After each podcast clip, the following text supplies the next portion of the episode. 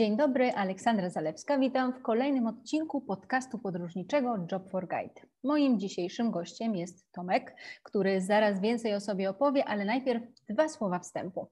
Podcast, którego słuchacie, został zrealizowany dla portalu Job4Guide z myślą o wszystkich tych, którzy tak jak my kochają podróże.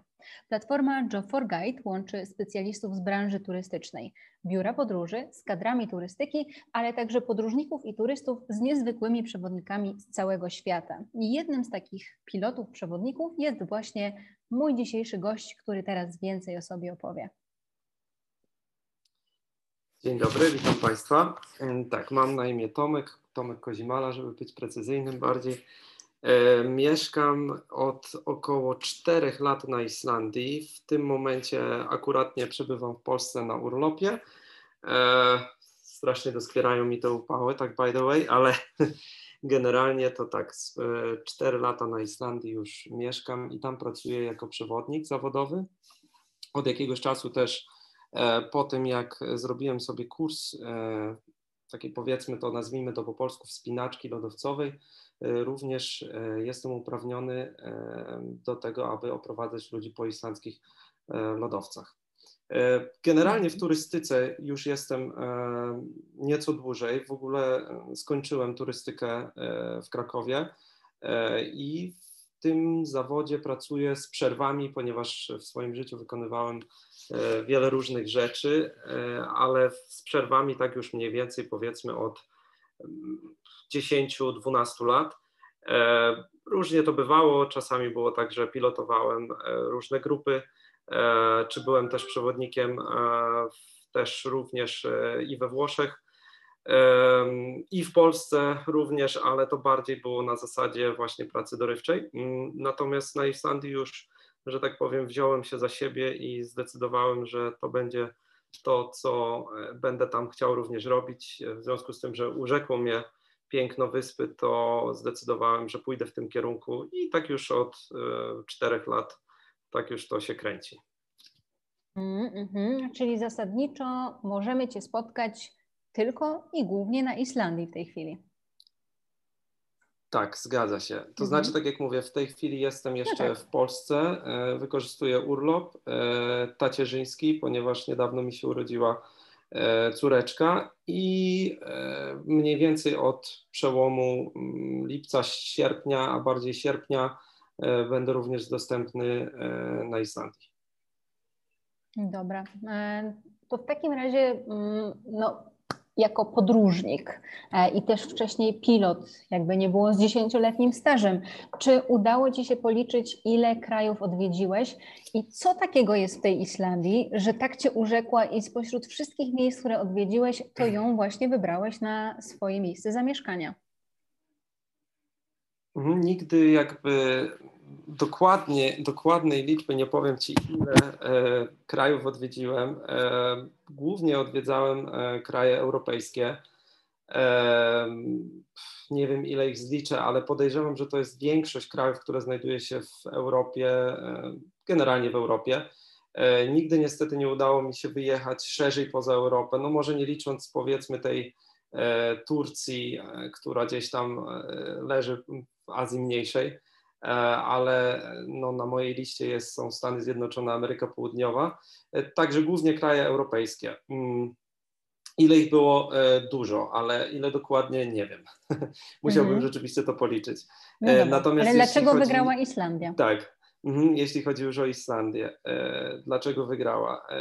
Przede wszystkim na jedno słowo, po prostu to jest wyspa cud. Dla mnie to jest coś takiego niesamowitego, co nie można nigdzie indziej spotkać na świecie. To znaczy, oczywiście wiele jest takich gdzieś tam pojedynczych rzeczy, które są rozsiane po całym świecie, z tych takich, powiedzmy, niespotykalnych typu wulkany, lodowce czy gejzery.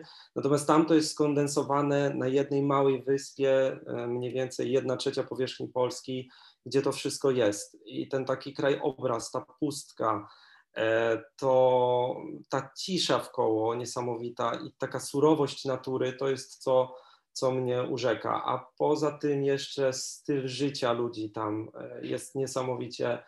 Ja to ich trochę nazywam tacy południowcy północy, ponieważ może trochę masło maślane, ale chodzi mniej więcej o to, że po prostu oni żyją tak bardzo na luzie jak ludzie z krajów południowej Europy, tak bardzo są wyluzowani, jednocześnie są pracowitym narodem, ale niesamowicie uśmiechniętym i podejście do życia mają takie tu i teraz, ponieważ wszystko odbywa się w zgodzie z naturą.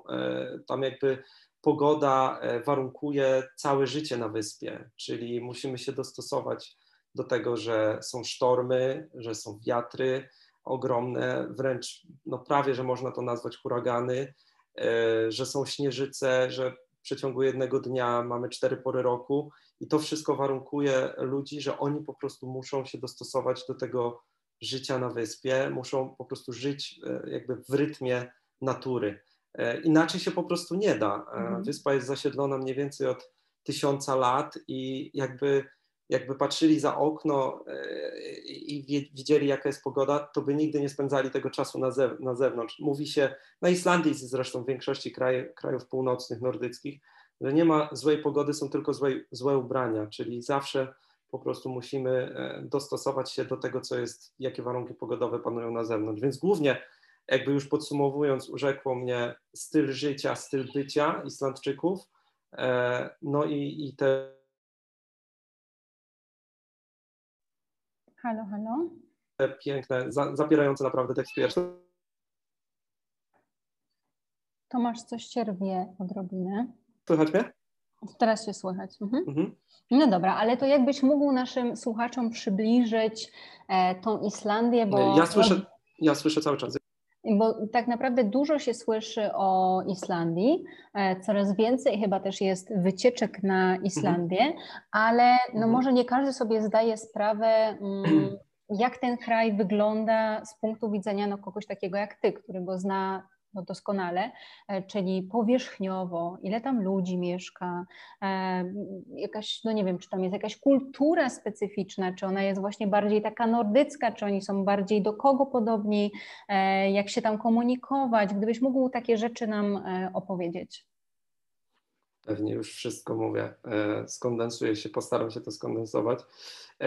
Więc tak, Islandię zamieszkuje około 350, może w tej chwili 360 tysięcy ludzi. Stosunkowo niewiele, ponieważ tak jak wspominałem wcześniej, powierzchnia wyspy to jest 1/3 powierzchni Polski.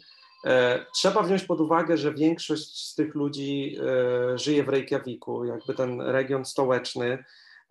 To jest mniej więcej około 190-200 tysięcy ludzi, jest skoncentrowany w południowo-zachodniej części kraju, czyli głównie właśnie stolica Reykjavik i okoliczne miasta.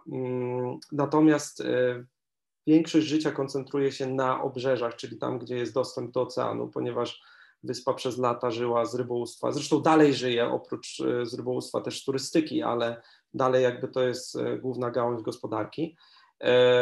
Natomiast tak, jaka jest kultura na wyspie, odpowiadając na to pytanie. Tak jak powiedziałem, ludzie żyją bardzo z dnia na dzień, bardzo luźno podchodzą do życia, natomiast oczywiście 1000 lat temu przybyli na wyspę pierwsi wikingowie, byli to wikingowie z Norwegii, którzy przywieźli i swój język, i swoją kulturę, i co ciekawe zwierzęta, bo wcześniej na wyspie takich zwierząt, przynajmniej ssaków, nie było. Jedynym takim ssakiem, który jest, powiedzmy, który tam mieszkał przed przybyciem ludzi, to jest lis polarny, natomiast wszystkie inne zwierzęta przywieźli oni, ale właśnie tak jak mówię, przywieźli też kulturę i język.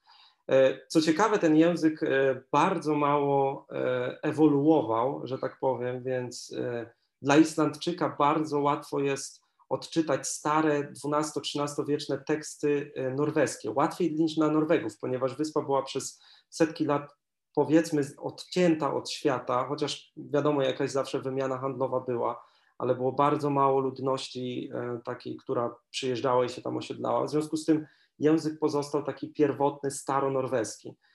I to jest właśnie bardzo ciekawe, że ten język jest mało zmieniony. To się oczywiście w ostatnich latach zmienia, ponieważ ludzi przybywa, też i Polaków oczywiście, ale ludzi z różnych stron świata, którzy osiedlają się na wyspie, w związku z tym jakieś naleciałości są. Natomiast język angielski jest na porządku dziennym. No właśnie, bo jak my się komunikujemy, jak ty się komunikujesz z nimi głównie?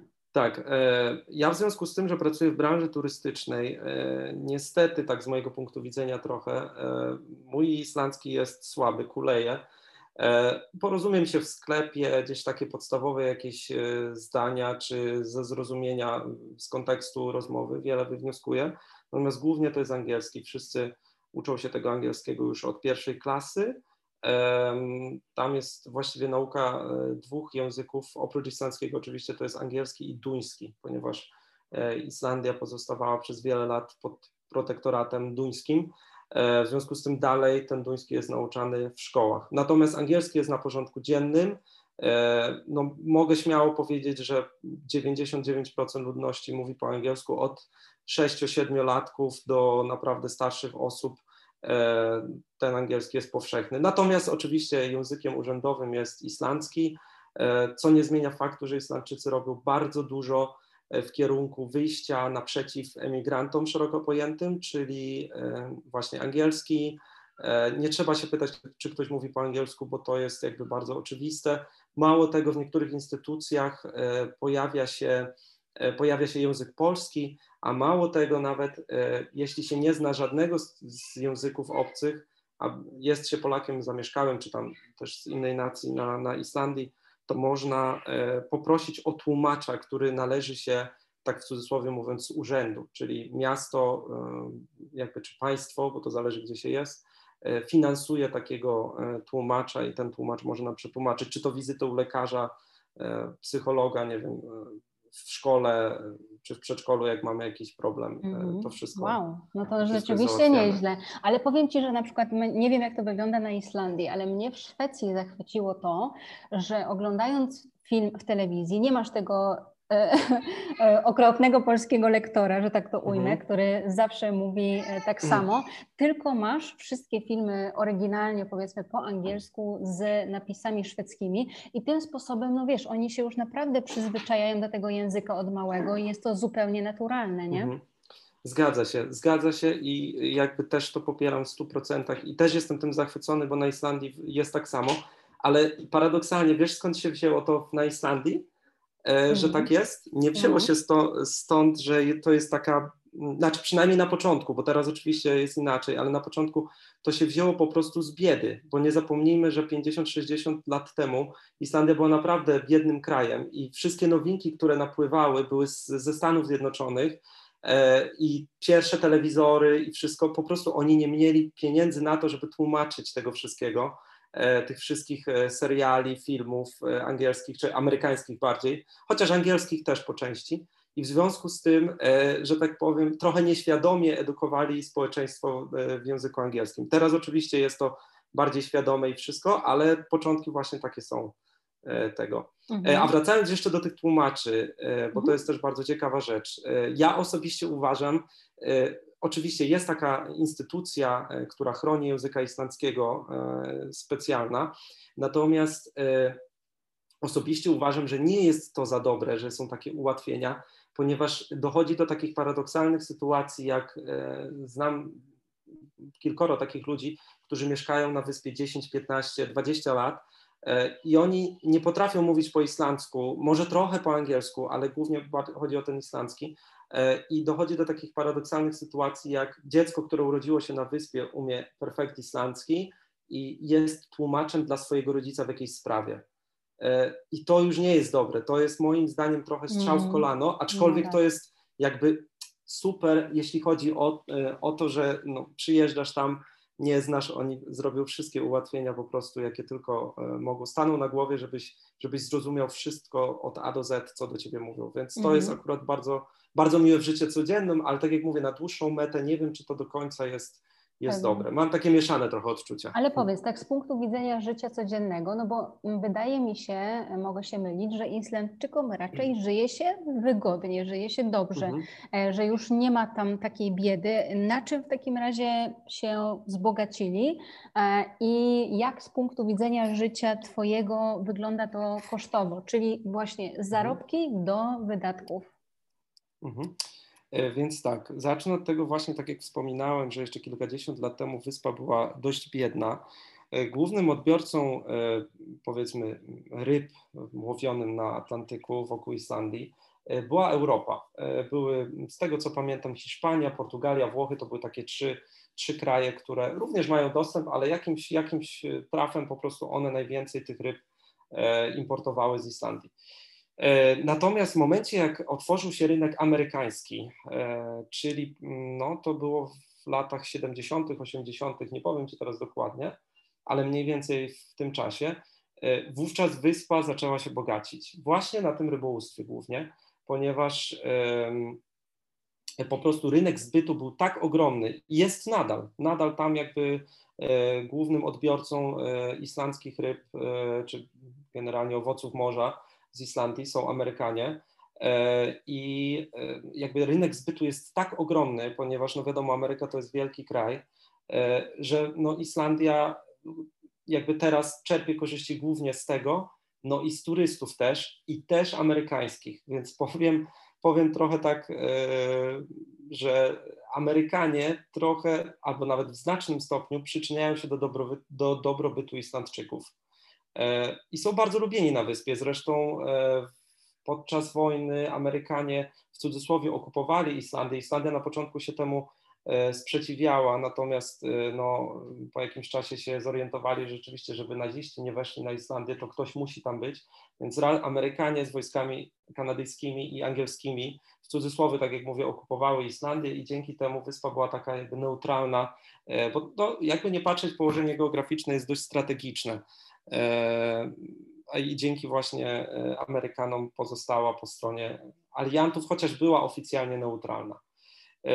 Więc wracając do pytania, Islandia żyje głównie właśnie teraz z turystyki i z rybołówstwa, chociaż wiadomo, że przez COVID troszkę się to poprzestawiało. No ale jak się mają te koszty zarobków do tych kosztów wydatków? Już mówię.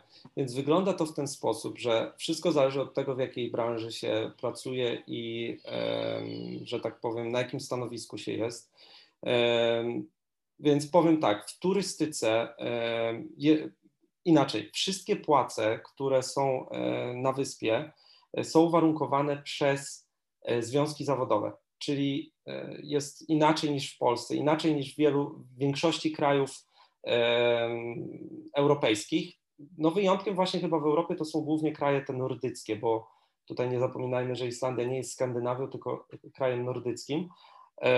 I w związku z tym wszystkie nadgodziny, wszystkie dni weekendowe, czy ekstra godziny, czy świąteczne godziny, że tak powiem, znaczy jeśli pracujesz w takich godzinach, są napisane, jakby rozpisane na umowach zbiorowych pomiędzy Twoim związkiem zawodowym, do którego należysz, a pracodawcą. I ja jako na przykład przewodnik pracujący na Islandii mam takie swoje związki zawodowe, które regulują czas pracy, godzinowy czas pracy, normalny, wieczorowy, właśnie tak jak mówiłem, weekendy, ekstra godziny i wszystko. Także tak to wygląda, jak to się ma do kosztów życia. Więc powiem tak, w zależności też od tego, jakie mieszkanie się, czy to wynajmuje, czy ma się swoje własnościowe, zawsze przynajmniej połowę pensji oddajesz swojej na wynajem, czy też kredyt na mieszkanie. To jest jakby takie minimum. Jeśli tak jak na przykład ja jestem z żoną, z dziećmi, no to pół powiedzmy mojej, czy to żony pensji, mniej więcej to tak jest, idzie na koszty mieszkania. Oprócz tego jest inną kwestią, jeszcze są dodatki na dzieci, które też są, to są takie powiedzmy ichniejsze 500+, które jest przyznawane raz na 3 miesiące na każde dziecko, prawda? Więc im więcej dzieci, tym jakby więcej tych pieniędzy. Natomiast szczerze mówiąc, to nie są jakieś ogromne pieniądze, tak się mówi, że Skandynawia, szeroko pojęta Skandynawia to jest raj, jeśli chodzi o socjal.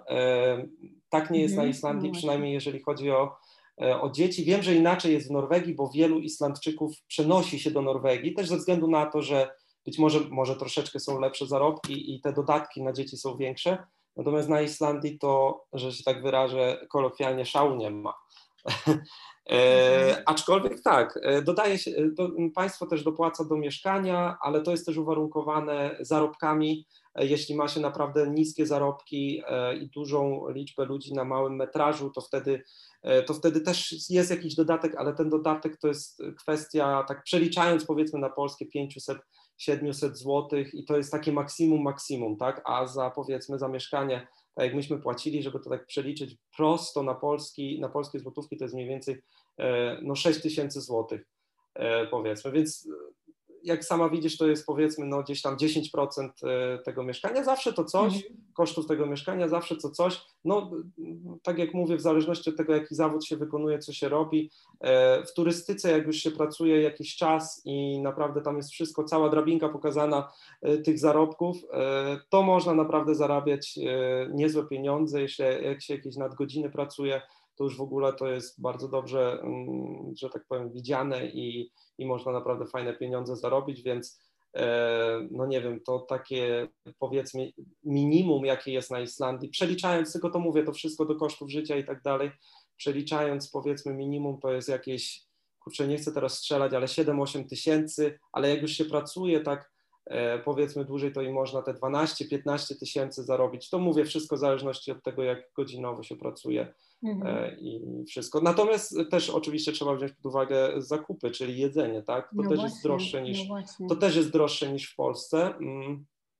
Natomiast powiem tak, będąc jakiś czas już w Polsce teraz, na urlopie tacierzyńskim, ceny w Polsce tak rosną, że, znaczy wiem, że na Islandii też, ale nie chyba, znaczy chyba na pewno, bo cały czas gdzieś tam kontakt z przyjaciółmi utrzymuję, nie rosną tak jak w Polsce, rosną tak ceny zawrotnie w Polsce, że no...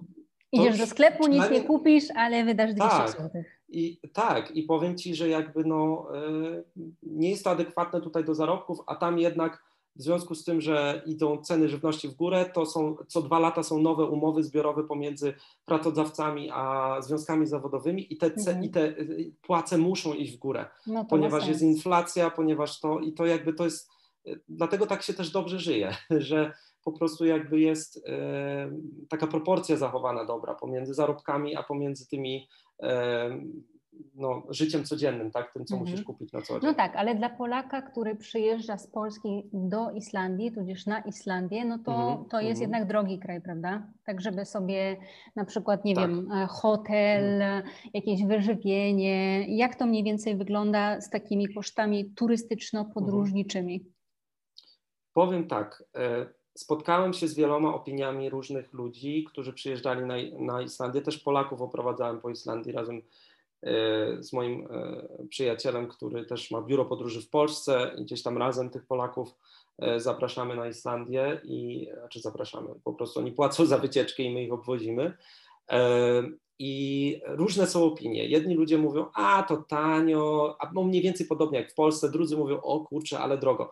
Wszystko też chyba zależy od statutu takiego społecznego, od tego, w jakim mieście się pracuje, bo jak ludzie przyjeżdżają z Warszawy, to wcale mówią, że nie jest aż tak drogo, jak im się wydawało, że byli straszeni Islandią, a okazuje się, że jednak nie jest tak drogo. Niektórzy mówią, że są przerażeni i rzeczywiście są ceny, ale na pewno stosunkowo no, trzeba, w zależności jaka wycieczka, na ile dni, no, trzeba ze sobą mieć pieniądze zawsze, bo mogą jakieś być, powiedzmy, takie jakieś wydatki, które gdzieś tam w podróży wychodzą, albo się okazuje, że rzeczywiście obiad był droższy niż zakładano. Wszystko też zależy od tego, czy się stołujemy. No właśnie, ale ile za taki obiad zapłacimy na Islandii? Więc tak, jak się idzie do restauracji w Reykjaviku, powiedzmy, bo dla mnie takim wyznacznikiem jest Reykjavik, ponieważ tych restauracji jest rozsianych po całej Islandii, ale ceny są bardzo podobne jak w stolicy, tam może 10% mniej w mniejszych miasteczkach, natomiast to jest tak mniej więcej za obiad powiedzmy z kawą i jakimś napojem do tego, bez zupy, to się płaci średnio około 10 000 koron, co wychodzi teraz około 300 zł mniej więcej. Powiedzmy, to jest taka cena takiego obiadu naprawdę dużego, gdzie człowiek się naje. Nie ma w tym zupy, ale jest napój i kawa po. Ale czekaj, to jest dla jednej osoby? Nie, to jest dla 2 osób. A przepraszam, bo może nie sprecyzowałem, to jest dla 2 osób. Czyli 300 zł za obiad dla 2 osób. Tak. Tak. No to nie wiem, tak, czy to są nawet warszawskie ceny. Myślę, że to są rzeczywiście spore ceny. Tak, no to trzeba wziąć pod uwagę. Ja nie mówię o najbardziej fancy restauracjach, ale też nie mówię o takich najbardziej, powiedzmy, gdzieś tam. To jest taka, powiedzmy, średnia. Tyle trzeba mieć. Okay. Prawda? Dla Islandczyka to jest mało, dla Polaka to jest dużo. No właśnie. Ale to w takim razie dla takiego Polaka podróżnika, który chciałby zwiedzić Islandię, ile dni, czyli ile czasu, jak to sobie zaplanować? No bo ja wiem, że są jakieś wypady na Islandię pod tytułem, no nie wiem, jakiś tam weekendowy wyjazd 4-5 dni, ale ile optymalnie czasu spędzić na Islandii i jaki przeznaczyć na to budżet? Co takiego możemy tam zobaczyć w tym czasie? Okej, więc powiem tak, optimum, takie totalne optimum to jest około 7-8 dni, bo już nie mówię o tym czasie minimalnym, gdzie rzeczywiście przez 3 dni można zobaczyć coś, ale to będzie, tak jak mówię, coś. Natomiast przez te 7-8 dni już człowiek zobaczy więcej. Przez 7-8 dni jesteśmy w stanie pochodzić po lodowcu, pójść do jaskini lodowcowej, wejść na wulkan, zobaczyć ten aktywny wulkan, co teraz cały czas zieje ogniem i bucha lawą, pojechać na jakieś, nie wiem, foki, czy, no nie wiem, pojeździć na skuterach śnieżnych. Jest wiele takich aktywności też fizycznych gdzieś tam, które można sobie wcześniej zaplanować, ale też można pojechać na gejzery, zobaczyć te kolorowe ptaki, jeśli jest oczywiście maskonury, jeśli jest oczywiście na nie sezon, zobaczyć zorze, też jeśli jest sezon, bo wiadomo, nie zawsze jest ciemno też, w lecie jest 24 godziny na dobę jasno, w zimie jest bardzo krótki ten dzień, 4-5 godzin tylko. Dlatego wszystko zależy od rozplanowania tak naprawdę i od grupy, którą mamy, jak bardzo ta grupa chce, powiedzmy, delektować się krajobrazami, a jak bardzo, chyba że, bo niektórzy wolą po prostu szybciej, więcej punktów zaliczyć, a po prostu jakby mniej spędzić czasu w danym punkcie, tak? Więc powiem tak, że przez 7 dni spokojnie można zaliczyć takie główne, powiedzmy, atrakcje Islandii, zahaczając nawet, pokuszę się tutaj, jeśli jest szybka grupa, zahaczając nawet o fiordy, czy to wschodnie, czy zachodnie. Natomiast przez te 7 dni jesteśmy zobaczyć naprawdę mnóstwo rzeczy. A co w samej stolicy? Co takiego i ile czasu? Sama stolica to jest najmniejszy problem, bo Reykjavik, tak jak powiedziałem, to jest bardzo spokojne, senne miasteczko. Pewnie, że jest mnóstwo ciekawych muzeów. Mnie zawsze zachwycają muzea w Reykjaviku. Są do późna czynne i są wszelakie. Czegoś takiego po prostu w Europie raczej się nie zdarza, bo jest muzeum zorzy polarnej i jest muzeum, gdzie można sobie podotykać wszystkich skał wulkanicznych. Jest muzeum piękne, takie Pertland, czyli perla, można tak przetłumaczyć. To jest takie jakby, to wygląda jak z daleka, jak obserwatorium. To był kiedyś budynek, co służył do przechowywania wody geotermalnej, natomiast teraz głównie jest to muzeum i tam można zobaczyć nawet projekcję zorzy polarnej, jak się lodowce zmieniały, jak topnieją, zobaczyć zwierzęta, które żyją na Islandii, w sensie multimedialnie oczywiście zobaczyć. Genialne muzeum. Sama stolica poświęciłbym, jeśli ktoś lubi muzea, to pewnie można dzień poświęcić. Natomiast jeśli ktoś bardziej jest nastawiony na zwiedzanie poza stolicą, a 99% ludzi jest, no to wystarczy te 3-4 godziny, tak żeby się przejść, zobaczyć operę, harpę, zobaczyć piękny kościół, najwyższy budynek w Islandii, ten się nazywa Hallgrímskirkja, zobaczyć główne ulice, których jest tak naprawdę 2, no i muzea, zatokę, zjeść bardzo dobry obiad w restauracji, który jest naprawdę bardzo duży wybór, zobaczyć piękną panoramę miasta, nawet nie miasta, tylko góry i oceanu, która się roztacza nawet chociażby z tego kościoła. Także stolicą bym się aż tak nie przejmował, bardziej bym się skupił na tym, co jest poza. Czyli w zasadzie Islandia to natura. Czy w takim razie uważasz, że ta Islandia nadaje się na przykład dla rodzin z dziećmi? Czy to jest raczej taka destynacja dla takich wytrawnych podróżników? No i też musimy wziąć pod uwagę tą temperaturę, tą pogodę, która tam jest. Jak najbardziej. Uważam, że Islandia jest jakby krajem dla wszystkich. Znajdzie tu dla siebie miejsce rodzina z dziećmi. Sam mam trójkę i z nimi podróżuję po Islandii, więc wiem, co mówię. Znajdzie tu dla siebie ktoś, naprawdę ludzie, którzy uwielbiają adrenalinę, ponieważ można robić wiele wspaniałych rzeczy. Zwykli ludzie, którzy gdzieś tam, zwykli w cudzysłowie, którzy gdzieś tam po prostu podróżują sobie i chcą zobaczyć coś, inny krajobraz, coś innego. Jakby uważam, że każdy coś znajdzie dla siebie. Rodziny z dziećmi to nie jest żadna przeszkoda, ponieważ no, też w zależności od tego, w jakim wieku są dzieci, ale jeśli już są dzieci troszkę podrośnięte, to one mogą równie dużo robić rzeczy z nami, nawet pójść do jaskini lodowcowej, czy pochodzić chociażby tylko po lodowcu, zapiąć raki na buty. To jest niesamowite przeżycie. Te lodowce, musimy pamiętać, że one za 100-200 lat już znikną, więc jesteśmy ostatnimi pokoleniami, które je tak dotykają blisko i taka jest po prostu, no jesteśmy tak blisko z nimi, że możemy na nie wejść, powspinać się, a gdzieś tam za paręnaście lat może być już to niemożliwe, bo one zostaną tylko gdzieś tam wysoko w górach i będą bardzo trudno dostępne. Jasne. A powiedz mi w takim razie jeszcze z punktu widzenia kuchni islandzkiej, na co się przygotować? Jakie są może jakieś takie najbardziej tradycyjne dania? I czy taki polski Polak, który lubi kotleta schabowego, znajdzie tam coś dla siebie? Nie odnajdzie się, to od razu mówię. Polak się nie odnajdzie tam, jeśli chodzi o kuchnię. Jeśli jakby przyjeżdżając na Islandię zakładamy, że będziemy się stołować w islandzkich knajpach, to może oprócz pizzy to ciężko się odnaleźć, dlatego że no, takimi typowymi potrawami to są owoce morza i baranina. To jest takie dwa składniki, znaczy, no, i ryby, i ta baranina, po prostu główne źródło pożywienia, że tak powiem, na Islandii. No tutaj ryby mam na myśli głównie dorsz atlantycki, czy też łosoś, właśnie ten islandzki, czy też rekin właśnie, albo wieloryb. Można zjeść też tego kolorowego ptaszka, nie jest to zakazane jeszcze. Natomiast jeśli chodzi o baraninę, baranina jest wyśmienita. Ja uważam, że bo generalnie jest taka opinia, że ciężko baraninę przyrządzić, natomiast ta baranina tam jest tak soczysta i tak dobra, że naprawdę zepsuć zrobienie baraniny w domu jest bardzo, bardzo ciężko. Więc może być ciężko takiej osobie.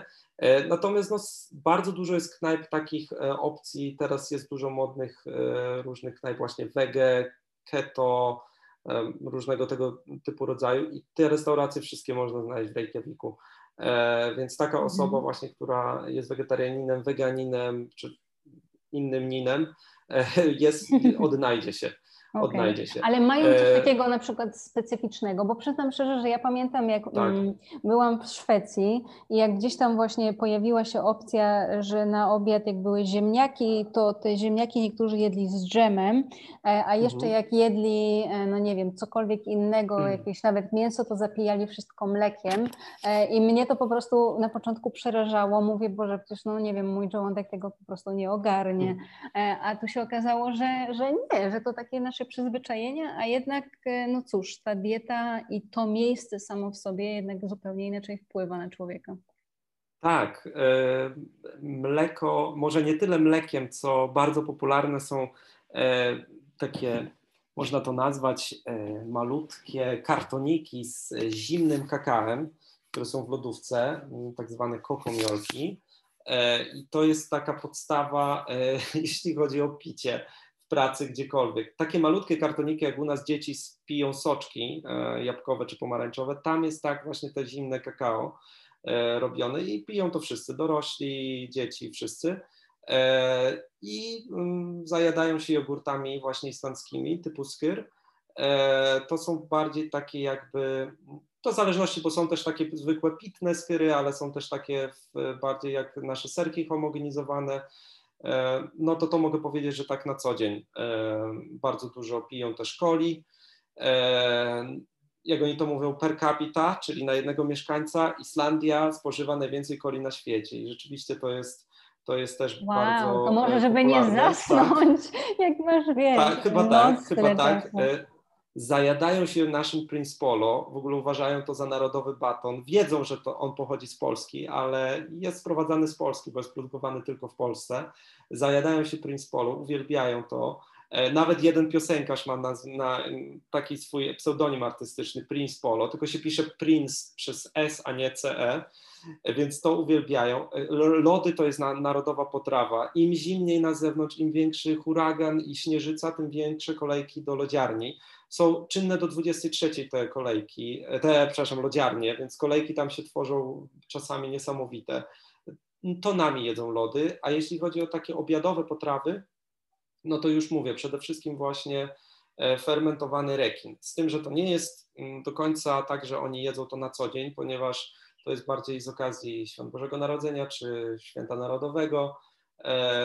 Jedzą właśnie takie różne potrawy dziwne typu fermentowany rekin czy, jak można już tak powiedzieć, zgniła taka, nie wiem jak to się dosłownie nazywa, się mówi po islandzku skata, a to jest zdaje się płaszczka, to jest taka duża ryba, gdzie jak się to zje, to jest taki smród, dosłownie smród, że ma się ochotę później wszystkie ubrania z siebie ściągnąć i spalić je. Aż tak to jest. Fermentowany rekin jest bardzo specyficzny w smaku, natomiast jego się pije z czarną śmiercią, a czarna śmierć to jest wódka islandzka, którą trzeba przepijać tego rekina i tylko wtedy on nie smakuje tak obrzydliwie. Okay. Fermentuje się rekina po to, taka ciekawostka jeszcze, że wtrącę, ponieważ to mięso jest bardzo trujące i jeśli nie byłoby tego procesu fermentacji, to wiele lat temu, na początku jak ludzie łowili tego rekina, to po prostu później nie wiedzieli, że jest tak toksyczne to mięso, że chorowali ciężko, a wręcz nawet po niektórych były przypadki śmierci. Więc po tym procesie fermentacji wszystkie toksyny jakby w cudzysłowie znikają, i jest bezpieczny do jedzenia ten rekin, natomiast też jest oczywiście olej z wątroby z rekina wykorzystywany do tranu, witamina D, generalnie tran to są witaminki, które jemy codziennie tam ze względu na inną przyswajalność słońca i też albo brak słońca, jeśli tu mówimy o zimie. I jeszcze jedna potrawa, o której chciałem wspomnieć, no to jest już wspomniana wcześniej baranina. W marketach można kupić mrożone głowy baranie nawet, albo połówki głów i to jest jakby potrawa, bym powiedział, codzienna. Ryby, tak jak mówiłem wcześniej, łosoś, dorsz, innego rodzaju ryby jak najbardziej, ale właśnie ta baranina i ta głowa tego barana czy półgłowy barana to jest codzienna. Ja miałem nawet takiego kiedyś przełożonego w pierwszej pracy mojej na Islandii, co przerwę długą półgłowy barana i to mięso. Tego mięsa było bardzo mało, ale on gdzieś tam wygrzebywał to może troszkę tak okrutnie brzmi generalnie, ale gdzieś tam wygrzebywał i ciućkał to mięso, no i w ten sposób właśnie się żywią. Także to bym powiedział, że to jest taka podstawa żywienia. Tak, dokładnie. Dokładnie. Okay. A powiedz mi, jak z pamiątkami islandzkimi? Bo ja pamiętam, że na przykład zachwyciło mnie, jak wyjeżdżaliśmy ze Szwecji, ponieważ my tam przyjechaliśmy i przywieźliśmy różne podarki, to też otrzymaliśmy na przykład podarki zwrotne i jeden z kolegów dostał taką skórę z barana, w sensie no jakby runo, tak, baranie, tylko całe ze skórą, takiego barana, który dzień wcześniej jeszcze dosłownie sobie biegał i no pamiętam, że jak już otworzył walizkę w Polsce, to w zasadzie wszystkie ubrania były do wyrzucenia, bo nawet wyprać było to ciężko, żeby się pozbyć tego zapachu. No powiem tak, najlepszą chyba pamiątką, jaką można przywieźć z Islandii, oprócz oczywiście wspomnień, bo to zawsze zostaje i tych zdjęć, to tak przynajmniej z mojej perspektywy, to jest właśnie sweter islandzki, który nie śmierdzi, ale gryzie i właśnie z owczej wełny jest bardzo fajny, ponieważ trzyma bardzo dobrze ciepło, a jednocześnie jest jakby odporny na deszcz, to znaczy on bardzo szybko schnie. Nawet jak się zmoknie w nim, to on wystarczy parę promieni słońca i bardzo szybko wyschnie. ten swetr, więc to jest rewelacyjna pamiątka. Uważam, że też kamienie wulkaniczne są czymś takim. Wiadomo, w wielu miejscach na świecie możemy znaleźć, natomiast też to jest zawsze super sprawa właśnie mieć taki kamień z aktywnego wulkanu, czy po wybuchu tego wulkanu w 2010, co był, to też jest takie super. No można zawsze też wziąć taki malutki słoiczek mrożonego, sfermentowanego rekina. Nie polecam, aczkolwiek wiem, że ludzie... Ale to trzeba zaserwować znajomym, nie? O, zobaczcie... A to jak najbardziej. Jak najbardziej. Suszona ryba. Suszona ryba to jest też taki dodatek do jakby taka przekąska, powiedzmy, piwna, bardzo popularna. Ona jest bardzo słona i też taka bardzo aromatyczna. Jak ktoś lubi zapach ryby, to na pewno będzie bardzo zadowolony. Natomiast trzeba pamiętać też, że najlepiej kupić w takim... Ona zazwyczaj jest w szczelnych opakowaniach sprzedawana, ale niektóre te woreczki są bardzo cienkie i wystarczy się troszeczkę gdzieś tam wydostanie, to rzeczywiście ubrania mogą prześmiertnąć w walizce, ale są też takie opakowania naprawdę twardy, plastik i strunowy woreczek i nie powinno być problemu. Mhm. Myślę jeszcze, co by można było tak naprawdę. Kamieni tych lawowych, jeszcze tak wracając do tego, oficjalnie nie można przewozić. Okay. Czarny piasek już można, już nie powinni się czepiać na granicy, ale ja muszę się przyznać, że przewiozłem parę takich kamieni. One są wspaniałym filtrem do akwariów na przykład, ponieważ mają dużo porów, tak to się chyba mówi, takich dziurek w środku i w związku z tym one działają jak naturalny filtr. A też właśnie nawiązując do tego, to jest właśnie też dlatego woda na Islandii jest taka czysta, bo nie dość, że spływa z lodowców, czy z gór topniejący śnieg, czy to jest lód z lodowców, to też jest filtrowana przez pola lawowe, więc jakby ten wstępny proces filtracji już ma za sobą i to jest bardzo długi proces, który trwa kilkanaście albo nawet kilkadziesiąt lat, w związku z tym woda z kranów leci krystalicznie czysta i tu mój taki tip, jak się jedzie do Islandii, nie brać żadnych, wziąć jedną butelkę powiedzmy sobie, nie kupować żadnej wody mineralnej na Islandii, bo to jest taka pułapka trochę dla turystów. No, oczywiście oni sprzedają to, ale z każdego kranu, na każdej stacji benzynowej wszędzie można lać, to jest super, ekstra fajna woda, aczkolwiek nie do końca jest taka zdrowa, jak to mówią, ona jest bardzo w smaku dobra, ale jest pozbawiona minerałów, bo to jest tak jakby taki, jakby to powiedzieć, no, stopiony śnieg, tak. Dokładnie, jasne. Dokładnie pewnie. Tak. Pewnie, no ale myślę, że tak przez 5 dni, jak się wypije na wycieczce, to damy radę. Tak, dokładnie. Dobra.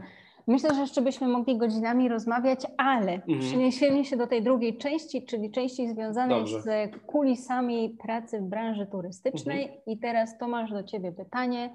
Najdziwniejsza, najtrudniejsza, najśmieszniejsza i najstraszniejsza historia, jakie Ci się przydarzyły, bo tak, no chcemy pokazać, że turystyka to nie wieczne wakacje.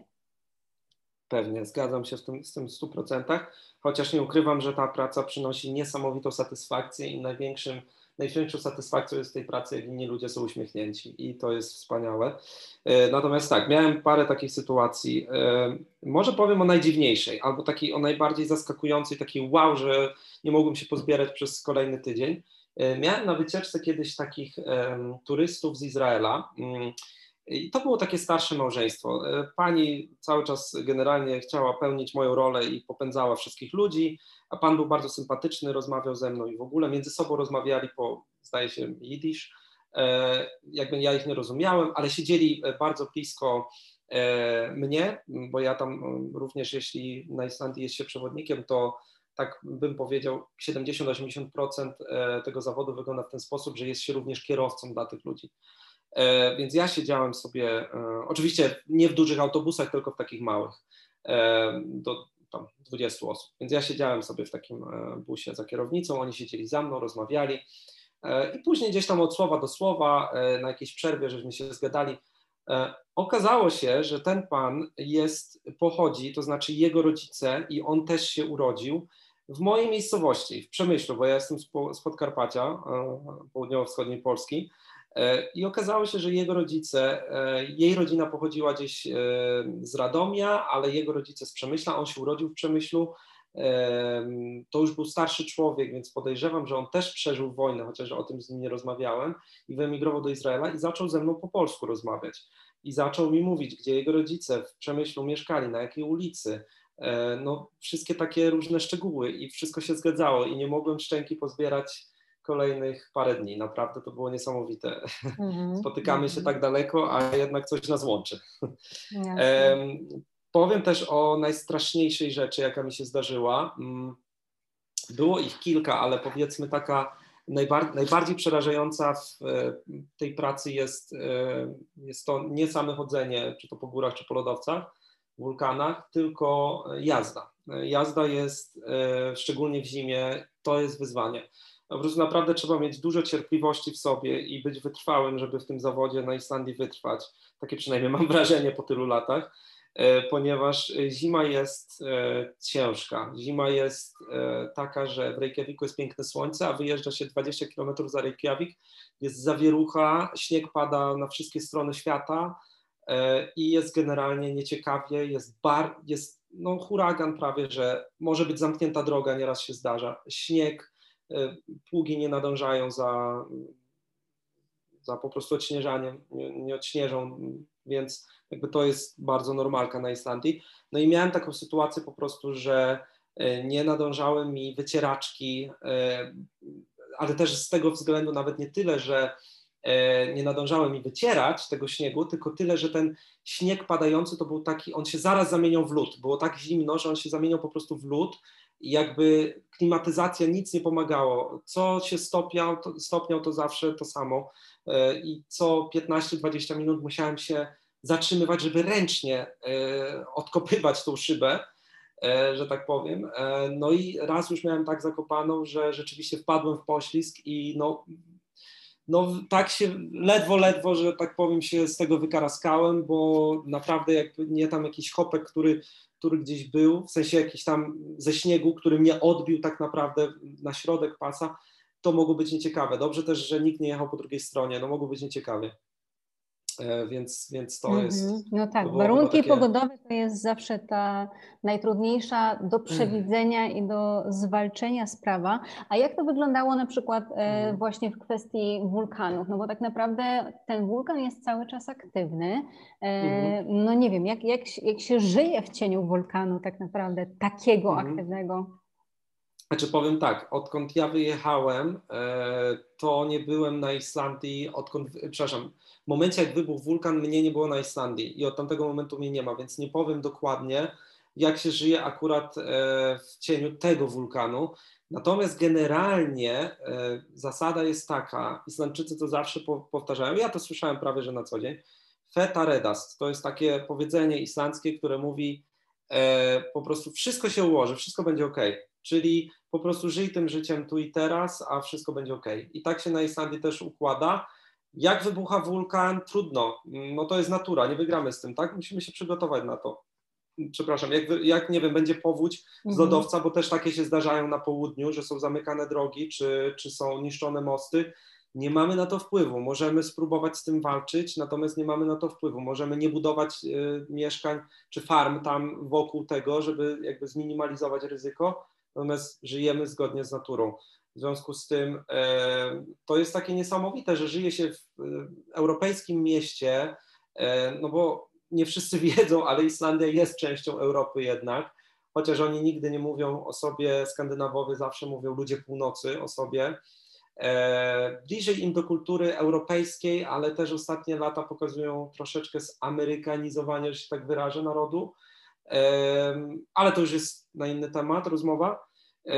W każdym razie, jakby wracając do tematu, żyje się po prostu tak, że jedzie się na miasto, wychodzi się na wulkan, w jeden dzień, w drugi dzień idzie się na lodowiec i to jest taka codzienność, na którą gdzieś tam po jakimś czasie już się nie zwraca uwagi. Może nie tyle nie zwraca uwagi, jakby moja praca jest na tyle satysfakcjonująca, że ja też to uwielbiam robić i ja mogę patrzeć na te same rzeczy dziesiątki tysięcy razy i mi się to nie nudzi, ale podejrzewam, że ludzie też do tego tak podchodzą, że po prostu żyją, no co mają innego zrobić. Także to jest chyba odpowiedź na to pytanie. No myślę, że to jest dobra odpowiedź, bo jednak No cóż, każdy, kto żyje w takim miejscu, zresztą tak jak na, nie wiem, w Indonezji, gdzie jest też wulkan na wulkanie, to chyba po prostu musi się do tych warunków przyzwyczaić, prawda? Tak, dokładnie tak. Dokładnie. No dobra, to Tomek, jakbyś mógł jeszcze w takim razie na koniec powiedzieć naszym słuchaczom, zarekomendować jakieś lektury, jakieś seriale, jakieś filmy związane z Islandią, które by im ten kierunek przybliżyły. Dobra, to książka, którą przyznam się nie dokończyłem, ale która jest świetna i trochę się wpasowała, została wydana zaraz przed COVID-em. To jest książka, nie chcę skłamać tytułu, ale zdaje się, że po prostu to jest książka Wyspa. I to jest książka, która opowiada, tak jakby tylko w skrócie, żeby nie spamować, po prostu opowiada o tym, co się stanie, jak Islandia, jakby to jest taka fikcja literacka, że to się niby stało, jak Islandia została odcięta od świata, czyli internet przestał chodzić, nie było telewizji, radia i wszystkiego i to zostało wydane gdzieś chyba rok przed COVID-em, więc trochę tak rychło w czas. Nie dokończyłem tej książki, także nie znam zakończenia i tak nawet jakbym chciał, to bym nie powiedział, ale czytało się ją naprawdę z jednym tchem i była bardzo, no była genialna.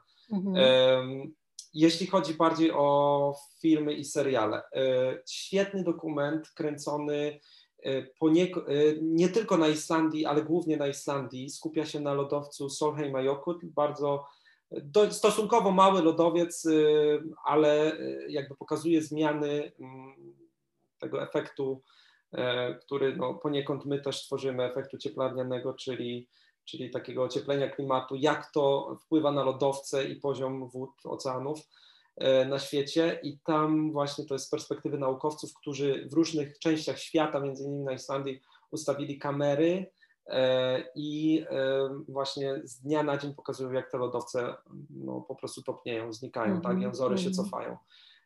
Genialny dokument, to polecam. Chasing Ice się nazywa, czyli jakby w pogoni za lodem, można tak to sobie przetłumaczyć. Oprócz tego jest serial na Netflixie, który się nazywa Trapped, czyli nie wiem, na polski to jest chyba Uwięzieni albo w pułapce, coś takiego. I to jest ja bym się nie sugerowała, bo czasami te tłumaczenia są tak zaskakujące, że... Tak. Po angielsku to jest Trapped, po islandzku Ófærð, czyli zamknięty, coś w tym stylu. Chodzi, jakby tam jest pokazana cała Islandia, szczególnie są 2 sezony, drugi sezon szczególnie świetnie jest, krajobrazy islandzkie są pokazane i jakby tutaj to jakby polecam z czystym sumieniem, różne problemy wpasowane w takie życie społeczne małego miasteczka, ale problemy islandzkie są rozpatrywane, tam skupiają się w tym jednym miasteczku, bardzo fajny serial, super polecam. Nowy serial teraz Katla, czyli to jest też jednocześnie nazwa największego wulkanu na wyspie i to jest trochę taka też fikcja, bo tam taki science fiction ale też pokazuje życie po wybuchu wulkanu, a w ogóle to miasteczko, gdzie był kręcony Vik, małe miasteczko na południe, na południowym brzegu Islandii, było zamienione w popiół jeden wielki, taki sztuczny oczywiście i byłem w tym momencie tam, jak właśnie to gdzieś tam było zaraz przed kręceniem tego serialu, więc też bardzo fajne krajobrazy Islandii pokazuje. No mógłbym wymienić jeszcze parę seriali islandzkich, których tytułów niestety, przepraszam, ale nie pamiętam, ale jest bardzo fajna telewizja, która nazywa się RUV, R-U-V, i tam jest wiele filmów za darmo islandzkich albo seriali, które mają napisy angielskie. I polecam RUV, bo są genialni w tym, co robią. Bardzo ich lubię. Jest jeszcze Morderstwa Valhalla, to jest też kręcony w Reykjaviku serial, teraz sobie przypomniałem. Bardzo fajny kryminalny serial, seryjny morderca i te sprawy. To też bardzo polecam. Także to chyba z takich tych głównych. I chciałem jeszcze polecić świetnego komika, nazywa się Ari, kurczę, musiałbym znaleźć, bo w tej chwili też nie pamiętam. Nie ma problemu, dopiszemy Ari, to do... Ale to jest, jak można dopisać, to jest Ari i na Netflixie jak się pisze Islandia, to on wyskoczy jako komik, taki blondyn, typowy Islandczyk, blondyn dość wysoki i on opowiada o jakby życiu na wyspie i to jest takie śmieszne z perspektywy mieszkańca, może trochę mniej śmieszne dla człowieka, który nigdy nie mieszkał, bo nawet turysta nie zrozumie do końca tego całego kontekstu, ale nawet niektóre i żarty są bardzo śmieszne, niezależnie od tego, czy wie, o co się chodzi, czy nie. Naprawdę świetnie podsumował Islandię i Islandczyków. Genialnie, także to polecam, bo mnie to rozbawiło do rozpuku, chyba z godzinę albo więcej i jest genialny, też na Netflixie. Także to polecam również. Dobra, dobra, okej. No to bardzo Ci dziękujemy za te rekomendacje. Myślę, że już wiemy, jak się teraz przygotować na Islandię, wiemy, czego się na tej Islandii spodziewać, natomiast nie zmienia to faktu, że no cóż, dobry przewodnik to podstawa. Jak słyszycie, Tomasz ma ogromną wiedzę i doświadczenie w tym kierunku, więc jeżeli macie ochotę nawiązać z nim współpracę, wystarczy zarejestrować się, zalogować na job4guide.pl i znaleźć go, sprawdzić jego grafik, stawki, wszystko ustalić, nawiązać współpracę i nic, tylko zwiedzać Islandię. Tomasz, bardzo Ci dziękuję za rozmowę, niezwykle ciekawą i do usłyszenia i do zobaczenia. Dziękuję również, do usłyszenia, do zobaczenia. Pozdrawiam wszystkich.